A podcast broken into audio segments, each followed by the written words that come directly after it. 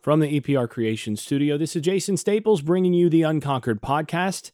And it's been a little bit since the last episode. Apologies for that, everybody. Um, uh, I intended to get actually two out or three out over the last uh, last two weeks, but it has been an extremely difficult two weeks in the Staples household. Uh, some unforeseen things happened that ultimately kept me from being able to record. So this is the first I'm going to be able to get out anything since uh, the cancellation of the Wake Forest game and also the early signing day. So th- this episode, we're going to spend most of this episode talking about these new arrivals, the new additions that are coming in for the 2021 season.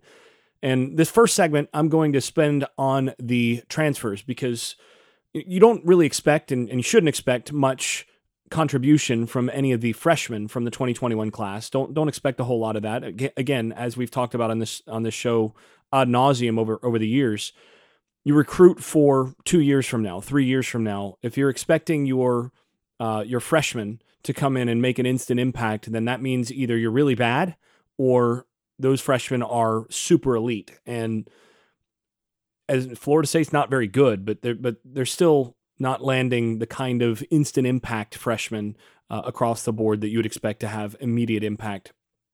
Uh, those those kind of elite guys are are pretty rare. So uh, that said, they have landed some instant impact upgrades in the transfer portal. There is no question about that. Some guys that I'll be honest, I, have been I, a little surprised by how well they've been able to manage the the transfer portal and who they've been able to attract. Starting with KZ Milton or McKenzie Milton, the the quarterback transfer from UCF, and really the the guy who the moment he decided to sign on with Mike Norvell, that was a I think that that has that has marked a noticeable momentum change, momentum shift in recruiting and in just in how Florida State seems to be viewed among other transfers and also to some degree among a, a, variety of recruits. Milton is a guy that gives them instant credibility. That you talk about a guy buying into Norvell and a guy that, I mean, as much as we all laugh about UCF being national champs. I mean, this is a this is a national championship kind of quarterback in the sense that look, he he quarterbacked a, a football team that went unbeaten, that that won a major bowl game, that beat Auburn in that uh, in that bowl game. You're talking about a guy that that knows how to win, that has that checks all the boxes as a leader, all of those things, and did it at a very very high level. And you know that UCF team had pretty good argument to make the playoff that year. So you're talking about a quarterback that took his program to that level. And a guy that you talk to people from within that program and they talk about him as, yeah, that's the guy that took us to that level. This is not a, a matter of like, oh, he was just a uh, he was just a guy on those teams. No, that was the leader. That was the guy who he was the guy. He was the guy that that that was instrumental in that program taking the leap. Now, he, of course, is leaving UCF because ultimately the guy they have there now, Gabriel, is going to be the guy next year. And Milton recognized that moving forward, he wasn't going to win that job. So the combination of those things should kind of tell you a little bit about how to think about Milton coming in. You're talking about a guy that brings a lot of the intangibles, a lot of the things that Florida State has lacked in that quarterback room. He's got all of them on the intangible side, all of them all of the things that, that Florida State has needed to have in terms of leadership, in terms of somebody to be a coach on the field, somebody to help that that team be player led in the offseason and player led during the season, all of a sudden you've got that guy. But he's also at this stage, if he was significantly better than Gabriel, the, the guy at, at currently at UCF, then he'd be starting next year. So that should give a bit of a sense of, of, of sort of where where he stands in terms of the the quarterback, the level of player that he he is and can be.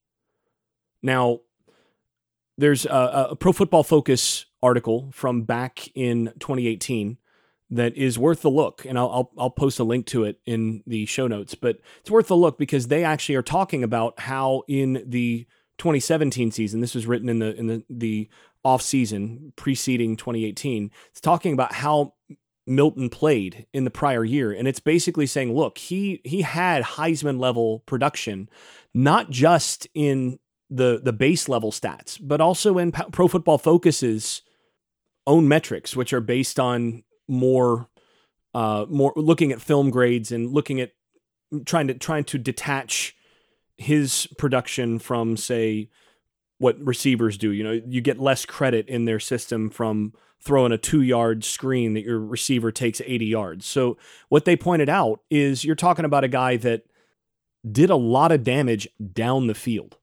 And this is the thing. Eh, I'm, I'm going to quote from this article here. He was no dink and dunk quarterback, however, as strong accuracy numbers may lead some to believe, as he recorded 37 big time throws, five more than the next highest returning quarterback, Drew Lock, at 32. Obviously, he was a real threat to test defenses downfield as he also holds the nation's top returning passer rating on deep throws, throws of 20 plus yards at 131.3. He completed 51 of 91 deep pass attempts for 1,812 yards and 21 touchdowns, setting the Pro Football Focus college record for most deep passing yards in a season. Oh, he also fielded an, an adjusted completion percentage on deep passes of 59.3, the highest of all returning quarterbacks and the second highest in the nation, only to Baker Mayfield, the number one overall pick in the 2018 NFL Draft. And he wasn't just heaving up shots and letting a talented supporting cast do their thing, he was maneuvering balls to where only his receivers could bring them in and doing so with great success. So you're talking about a guy that was able to uh, average 10.2 yards per attempt. Now, a lot of that is is a testament to the quality of that Scott Frost offense across the board, but it doesn't work without a guy who's actually executing that. And they pointed out that Milton had a passer rating above the NCAA average in 10 of the 12 categories that they that they deal with. So 20 plus yard basically you break down left, middle and right and then the three levels you've got 20 plus yards, 10 to 19 yards, 0 to 9 yards and behind the line of scrimmage. So he was better than normal. His accuracy ratings and everything all, all of all of those things that they that they grade, he was better than the average on all of those things. And the other really big and most important thing, and this stood out, uh, and I'll, I'll get to it in a moment. This stood out to me as well is that he was really good under pressure. He was the uh, uh, among 2018 returning quarterbacks. He was so this is slightly different than among all 2017 quarterbacks, but uh, in, in in their article as they're listing it, his passer rating under pressure, 89.2, was seventh in the country. So that's that's pretty good. And uh, against the blitz, he was 127.4 passer rating, which is better than what Florida State's had, not under pressure quite a bit uh, in the last couple years. So that that's a pretty good season. Now, all that said, I have the the good fortune of uh, of having all of the all twenty two tape from uh, all all of the footage from Milton's 2017 season before he shredded his knee in 2018, and so I went back and I've, I've been taking a look at those games and, and grading him myself and what what do I see? That's that's basically what I've been doing, and uh, it's a, bit, a little up and down. So that that's been it's been enlightening uh, to say the least. And what what I'll say about about Milton in, in terms of what has stood out to me on the tape is that he's pretty hot and cold. He's not as consistent a thrower as I expected based on the numbers. He there are times where he is he runs really hot and you're talking about that offense being almost untouchable. And then there were other there are other other times where he misses throws and you go, "Oh man, like how in the world did you miss that?" So it's a little bit hot and cold. And you know, I started with the with the Auburn game. Obviously, what I wanted to see is how does he look against an SEC level defense? And to be totally honest, he was awful for 3 quarters against Auburn. He, I'm surprised going back and looking at that game on the All 22. I'm, I'm to be honest, pretty surprised that UCF won that game. And they won that game not because of Milton through those first three, a little bit over three quarters. I mean, it was like, you know, you could see that first, those first couple drives, he came out really nervy and, you know, didn't look as confident as as what you'd like and missed a few throws and and you know it's the sort of thing like okay he's got to get his feet wet. He'll uh, clearly he'll he'll bounce back. And then get into the second quarter and you're like man he hasn't bounced back yet. He's still not looking very good.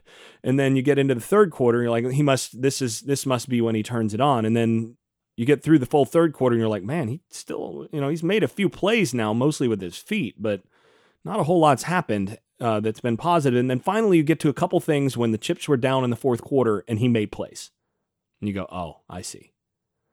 But that kind of gives you, again, that gives you a sense of where where things are. I mean, you're not talking about a guy that is, that's a can't miss elite level accuracy guy all the time. Like I said, awful for three quarters versus Auburn. Then you'd put on the Memphis game against Norvell, and you oh man, this guy can play because he was really good against Memphis. And so there there are a number of things. There are times where you can see like the accuracy, everything's clicking, and it's not about pressure, it's not about some of those things around him. Some of it just seems to be he's one of those golfers that can that can shoot the the 62, 63, but also might shoot a 78. So that's something that they're going to need to work on in terms of him as a as a starter at Florida State, and I'm I'm going to operate under the assumption that he'll be the starter. Obviously, he's going to have to win the job, and Jordan Travis is going to have something to say about that. But as a starter at Florida State, he's going to have to be overall more consistent than he was at UCF.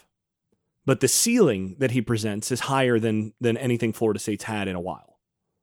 And so so that's that's the plus.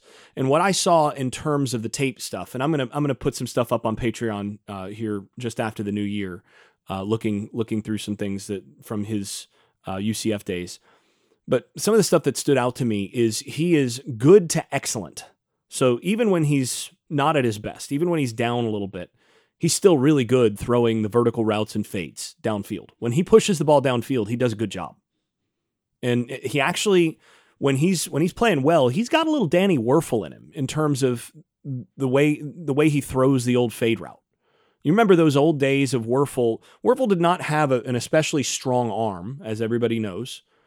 But when it came to throwing vertical routes downfield, that guy was so dead on accurate, and his touch and his ability to put the ball in places where only his receivers could catch it and put it in places where it became not a 50 50 ball, but you know, an 80 20 or 90 10 ball that's the stuff that Wuerffel did that made him so great. There's a lot of that from Milton. He he actually his his his overall motion and uh, his his ability to throw with touch, particularly on the fade and and and some of those uh, back shoulder type throws, the touch and the creativity and the feel on those routes is first rate. And like I said, very Danny Wuerffelish. Uh, and and and and the arm strength is is pretty comparable in that regard too. I mean, he's not he's not a he's definitely is not carrying a howitzer around on his on his right shoulder, but he throws with enough velocity to to b- basically throw everything that Mike Norvell wants to throw in his offense. And when he's throwing downfield, he he can put some daggers in you, and that's that's that's really that's really important for Norvell's offense. He wants somebody that can execute those throws. And this was a, a major point of frustration for Norvell and the offensive staff this year is you can't not win one-on-one routes on the outside at Florida State. You have to be able to run four verts and be able to win back shoulder throws and be able to win down the field on those things. That's that's bread and butter in their offense. And if you can't do that, well, that's severely limiting to what they want to do. And Milton is a guy that can make all of those throws and make them the way that they want to make them. So so that's a plus.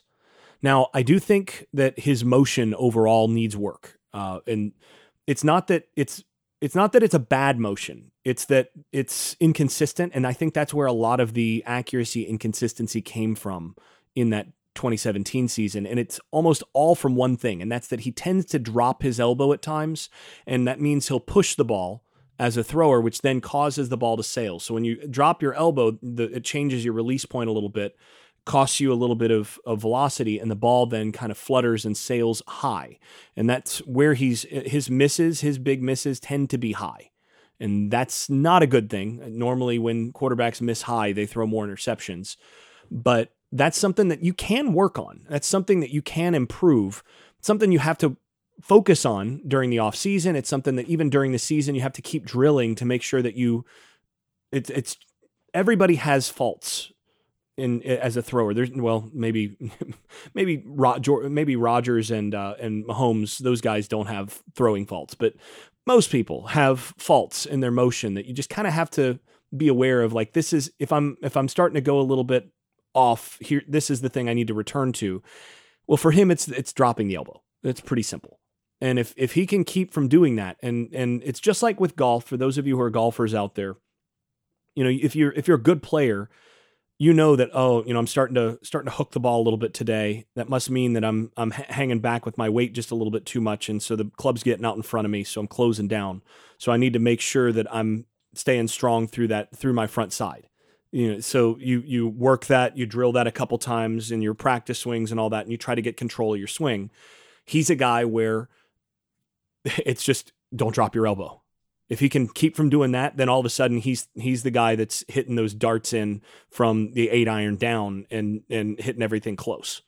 And then, you know, all of a sudden that fault comes in and he'll, you know, miss the green or whatever. But that's basically where he is. And the good thing about his motion is he gets it out really quickly. So uh, it's compact. He he doesn't waste time with it.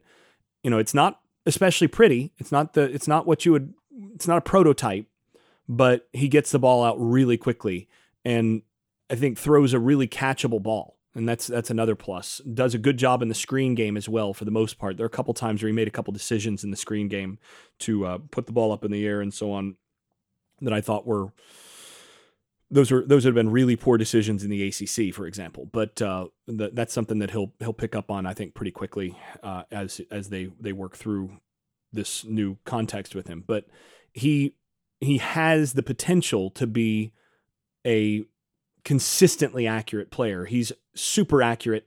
He was super accurate at times and through whole stretches of games at UCF and then you'd see the mechanics just kind of dip a little bit and then he'd have some of those scattershot things so that's something to keep an eye on that's something that i'm sure norvell and uh, and dilly will do a good job with they did a good job with that with with james blackman but blackman of course then uh, wasn't really able to take the range to the course milton has shown that he can do that so so that's that's a real plus moving forward uh, and then the, the next thing is it was very clear how much his mobility and creativity on the move that was a big part of his game at UCF. He was very Baker Mayfieldish in terms of making plays on the move in that season. And of course, after shredding his knee, I mean almost losing his leg, the question is how much of that can return. How much of that returns? How much is he going to be the mobile guy, the guy that can make plays on the run versus being much more of a uh, pocket bound player in uh, in 2021, and that's the unknown. That's that's unclear. But I will say this: that when teams pressured him, when he when the pocket broke down or whatever, his feel for the pocket, his sense of where guys were, and his ability to make plays with his feet and to get out and into space and keep his eyes downfield and make plays down the field was again it was first rate Baker Mayfield type player on the move. And if he can have even 70% of what he was able to do on the move there at Florida State, then that again gives you a, a piece that gives you some elements that you can really rely on. Now, uh, he also then is a quick decision maker and he's a tough SOB. I mean, that's those are all very important things, and that's what Florida State has needed in terms of leadership and decision making, and he fits very closely with what Norvell wants at the quarterback position. So that's all, those are all huge positives for Milton as you as you look at the tape and as you look at what he brings to the table. All right, we're going to look at the next player now, the the the next transfer, and this is a guy that I, like everybody else, over the past few weeks had heard buzzing, buzzing a little, little bit of smoke was out there that this might happen. That Florida State was really interested in landing this guy but I just didn't believe they'd get him. It's one of those like, well, you know, there's a lot of people, there's a lot of programs that are going to want this guy. Is he really going to want to go to Florida State? You know, with where the program is right now? And when they actually landed him, I was surprised. It's one I've just I think we're all a little bit snake bitten in terms of in terms of what to expect from the program right now. Especially, I mean, you think about under their last coaching staff, I would talk, I, would get stuff straight from the coaching staff of, oh, yeah, we think we're going to get this. We think we're going to get this guy. We think we can get this guy. You know, we think we're going to get him. And then that guy would inevitably, almost, almost inevitably go somewhere else. And after a while, you just like, okay, you think you're going to get this guy, but I, I'm not going with that anymore. I've been burned too many times. People are just thinking I'm I'm I'm making stuff up, but I'm I, I'm just going to sit and wait. Well, you hear a little bit of smoke about you know they're really going after this guy, and then they get him. I'm just not used to that at this point. And kudos to the staff for landing Jermaine Johnson the second from Georgia. This is a natural fox, a guy who can actually play either edge for Florida State. He could play the defensive end side if if they needed him to do that. But he's really a natural fox, and that's something they have not had on the roster, really. And uh, uh based on UGA's internal numbers, he had five sacks. According to you know the the official numbers that the NCAA keeps and Pro Football Focus keeps, uh, he had four but really he's a, he he again he's a natural stand up outside linebacker rush end type guy 6'5 about 245 250 big time body uh, you know SEC SEC proven uh, uh, you know Alabama Georgia type end. And of course he was at Georgia. And a guy that can get after the passer. So this is a major shot in the arm for Florida State. Uh, a guy that that just in terms of the traits, is exactly what they were hoping to get on the edge. Because they they really felt like they needed to improve on the edge this coming into this next year. Now, I've looked at some of the tape on him. I've not had a chance to look at as much of him as I have of KZ Milton, but there are there are some limitations, and I, I think the best way to talk about about some of this is actually to walk through some of the Pro Football Focus numbers here uh, to to give you a sense of, of what Florida State's getting. Uh, so on the Pro Football Focus side for 2020, he had a pass rush grade of 66.7, which is above average, but not great. And his overall defensive grade was 70. So, I mean, you're not talking about a guy that played elite football in 2020. To put that in perspective, Florida State's two edges uh, put up the following. Kaindoh was a 66.2 pass rush grade, so 0.5 below what uh, Jermaine Johnson put up in 2020, and a 74.0 overall grade, which is four points higher. And then Janarius Robinson had a 72.7 pass rush grade, so a good bit above. That's uh, about six points above the uh, the grade that Jermaine Johnson put up, and then 65.4 overall, uh, weighed down by his uh, abysmal pass uh, pass coverage grade, which um, was, yeah, that was 41.3. So uh, just not a good fit there. But the, the key here is is going to be fit. But I'm going to walk you through a few more a few more numbers just to give you again a, a sense of, of where he where he sits in terms of talent and, and ability to to play this position. On the season, he had he had 94 pass rush snaps and he had 11 pressures, four sacks, three hits, four hurries on that. So that totals up to 11 pressures total on 94 pass rush snaps. So it means he got pressure on roughly one out of 8.5 pass rush snaps. And that came out to an 8.7 pass rushing productivity grade. That's what, uh, uh or a number. That's the, the number, the metric that, uh, that Pro Football Focus gave him, which was number 51 in the nation number 51 in the nation. And 8.7, just to put it in perspective, the tops in the nation was Dick, Nik Bonitto from uh, from Oklahoma at 15.0. And Georgia's top was Azeez Ojulari, who was number five in the country at 12.3. As far as I can tell, above 10 is a game changer there. Jaelan Phillips from Miami was 9.4. So it gives you a, good sense of where they're at. And again, he was at an 8.7 in terms of pass rushing uh, productivity on the on the season. And you compare that to Josh Kaindoh, who had 20 pressures on 207 pass rush snaps, zero sacks, two hits, and 18 hurries. And then had, had ultimately that amounts to those 20 pressures on 207 snaps amount amounts to a pressure, one pressure on uh, uh, every 10 pass rush snaps. So instead of out of 8.5 on every 10. So that's the difference. And then Kaindoh was 5.2 pass rushing productivity good for 197th in the country. And then Robinson was 25 pressures That was three sacks, six hits, 16 hurries, and 239 pass rush snaps.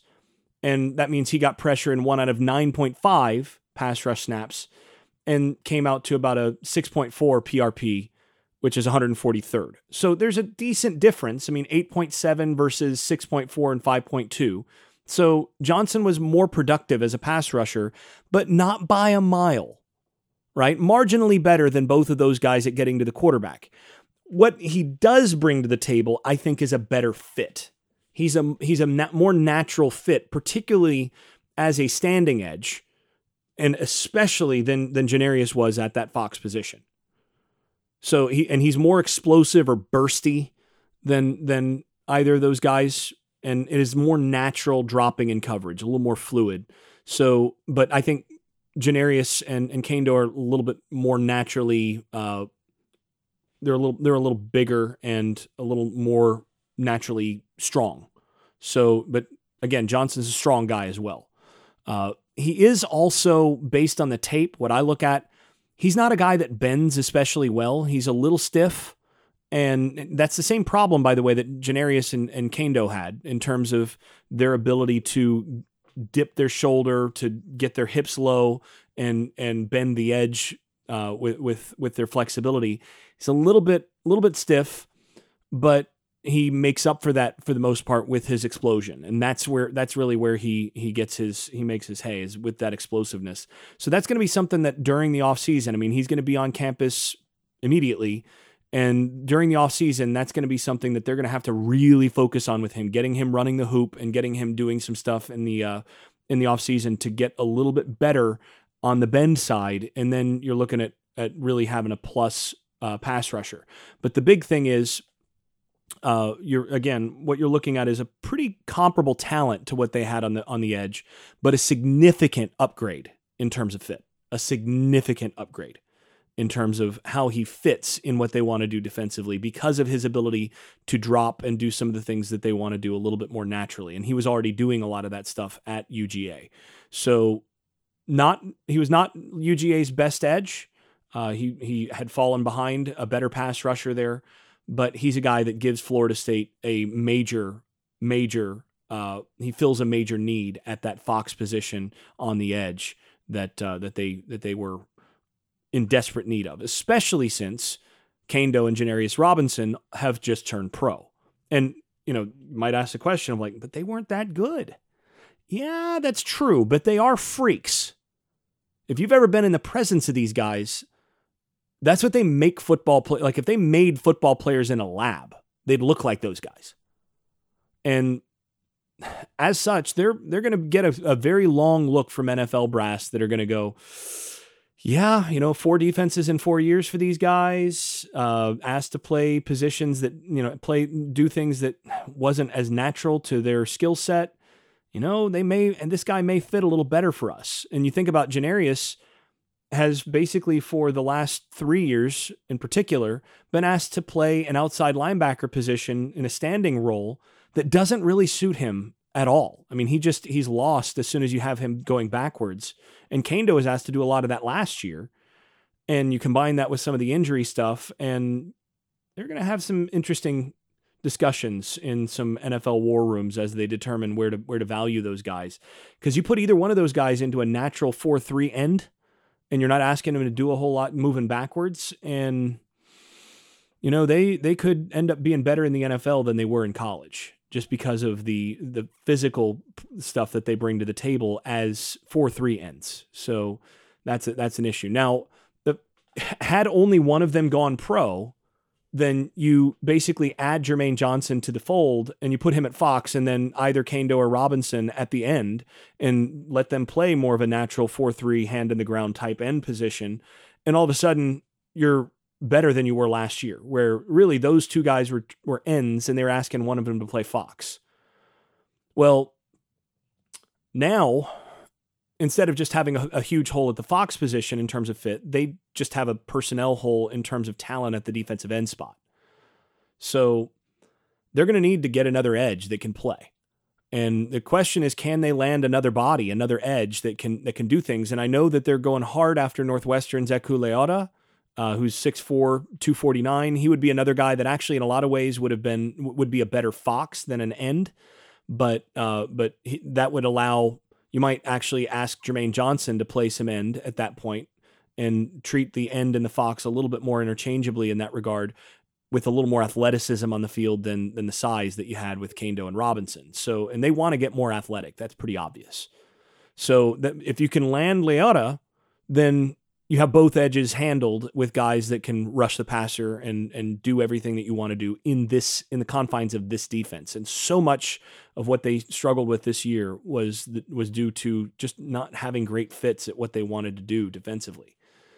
And then, of course, since we've last uh, we've last recorded, you also have had uh, Durden, uh, Jaiden Lars Woodbey, Leonard Warner, and Warren Thompson enter the, the, the transfer portal. Pretty much all those guys were expected. Uh, you know, you wish you could have kept Leonard Warner around in particular as a as an extra body on the edge, and maybe you know maybe develop just a little bit between now and, and the next year. But just for depth purposes, having him stick around, understand him deciding to go somewhere else. But uh, as far as Durden goes, you're losing one of your more talented guys, but a guy that you probably are not super disappointed to see to see go in terms of uh, of culture. Lars Woodbey, a guy that culture very high, but just didn't have a great fit in this defensive system. Uh, was not he was kind of a tweener that they didn't have a have a role for, and so you know he's going to go somewhere else where he can be uh, uh, he can be he can play a little bit more what he what he wants to play and, and fit a little bit better. And then Warren Thompson, who you know brings all the things that you'd want as a wide receiver physically to the table, except for the hands, and you know that last part's kind of important. So good luck to uh, to all those guys as they move on. And as Florida State moves forward, really what you're looking at on the transfer market, they they really need another another edge because of Kaindoh and Robinson turning pro. And and I look at the roster and I say, okay, who who do they have that that you really trust to play end at a level that you want? And you go, well, you know, you put Johnson on one end, whether that's the Fox or the ed, or the defensive end side, and I think he's more of a Fox, but okay, you put him out there. And then who's the other side? McLendon, no. Griffiths, definitely not. Deontay Williams, he didn't really show us anything this year. Quashon Fuller, he looks better inside than out. DJ Davis, we haven't seen him yet. And if we didn't see him this year, you know, uh, Curtis Fan, no. You know, and then you get down to the freshmen. And you say, yeah, they really need another edge. Now, if you put Johnson at the defensive end, maybe you go with, you know, maybe some of the f- freshmen Wilson or Peyton come in on, on the Fox side, but then you're getting really small at that point, and you don't want those guys to be day one guys. You want them to be year two guys. So they really need to get another end. They need to add another end in the uh, in, in the transfer mar- market, and that's something that they're gonna they're gonna have to uh, to focus on moving forward. And really, again, of the guys that are available at this point, Eku Leota would be the most natural fit there.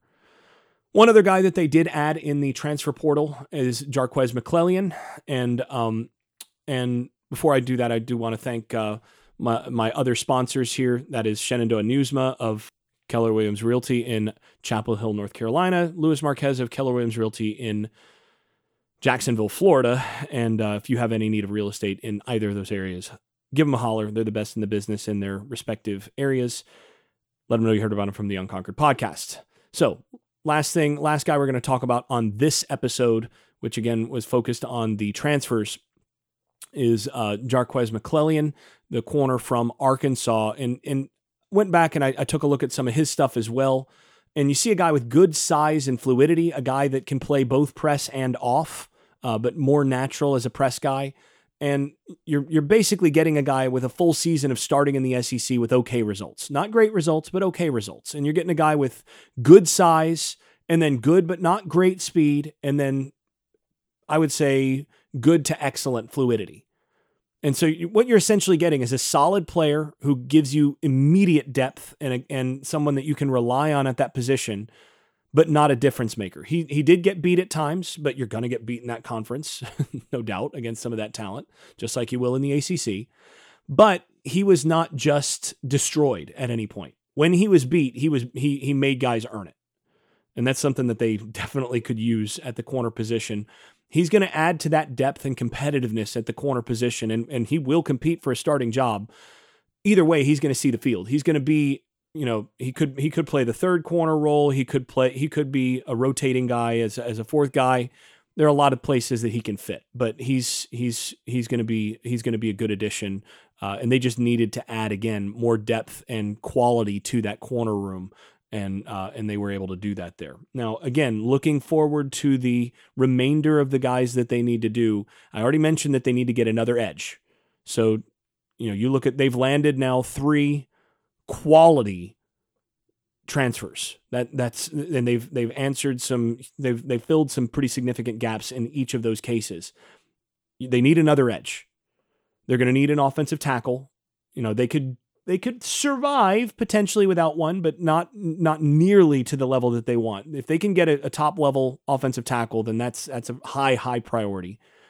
They need a they need another edge, an offensive tackle, and then a wide receiver that can give them uh, something on the outside right away. And Kansas Andrew Parchment is definitely the target there, and he's a guy that would be an upgrade right away, uh, and would would walk right in and be a plug and play starter on one side, uh, guy that can make big plays uh, and be consistent doing them. So he's he's a guy that would fit really well in what Norvell wants. So he's the he's the main target there.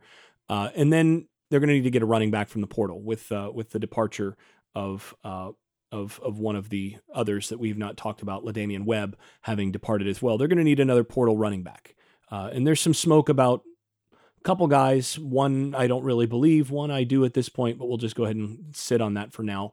Um, but uh, but I think I think that's really what you're gonna what what they're gonna need to wrap up this the, the transfers on the season, and that is basically four more is needs to be the target, and that's a wide receiver, another edge, an offensive tackle, and a running back. And if they are if they're able to do that, then they're they're basically going to end up bringing in six transfers that can help right away. And if you can get a seventh at somewhere at some other spot, maybe maybe one more at one of those additional spots, then you take him if he's elite. But basically, six guys looks to be. I mean, they were initially looking at, at bringing in as many as uh, you know into the double figures. Looks like it's probably going to be six or seven total uh, transfers for Florida State. And again, the three that they've got so far, you expect to be instant impact, particularly Milton and Johnson. And then if they can get Parchment at receiver, he'd be an instant impact guy. And now they're looking for another edge offensive tackle and an instant impact running back If they're able to do that, then, I mean, already just adding Milton and Johnson changes the complexion of next season pretty significantly because of the the degree to which it, it meets some of the uh, the holes currently in the roster. If they're able to match the final four or five uh, grad transfers with similar quality, then again you're looking at them becoming a significantly more competitive football team going into the 21 2021 season. We're going to go ahead and wrap there. I'm going to do uh, the episode breaking down the, the freshmen. I'm going to probably end up doing two episodes on that, dealing with the uh, the the the early signing period, looking at the defensive and offensive recruits there. But we're at 37, 38 minutes now. I'm going to go ahead and wrap it here. So thanks again for all who are listening. Thanks again to my sponsors. And I will be back with you within the next couple days. The Unconquered podcast is brought to you by EPR Creations, Louis Marquez of Keller Williams Realty in Jacksonville, Florida, Shenandoah Newsma of Keller Williams Realty in Chapel Hill, North Carolina, Garage Makeovers of Palm Beach and Broward County, and the Unconquered Podcast Shop, which features stickers, magnets, and other Seminole gear. If you've been enjoying this podcast, please leave a five star rating over at Apple Podcasts, post us on social media, and tell a friend. Thanks also to those supporters over at Patreon, where I post video analysis and field questions for the podcast from supporters. Special thanks to those above the bleach numbers level that is, Keith Cheney, Casey Kidd, Chris Chartrand, Andrew Garrett, Brian Leninger, Travis Smith, Vince Calandra, and Bert Bertoldi, as well as Jonathan Kennedy and Tyler Kashishki. This has been the Unconquered Podcast. I'm your host, Jason Staples. Thanks for listening. I made this.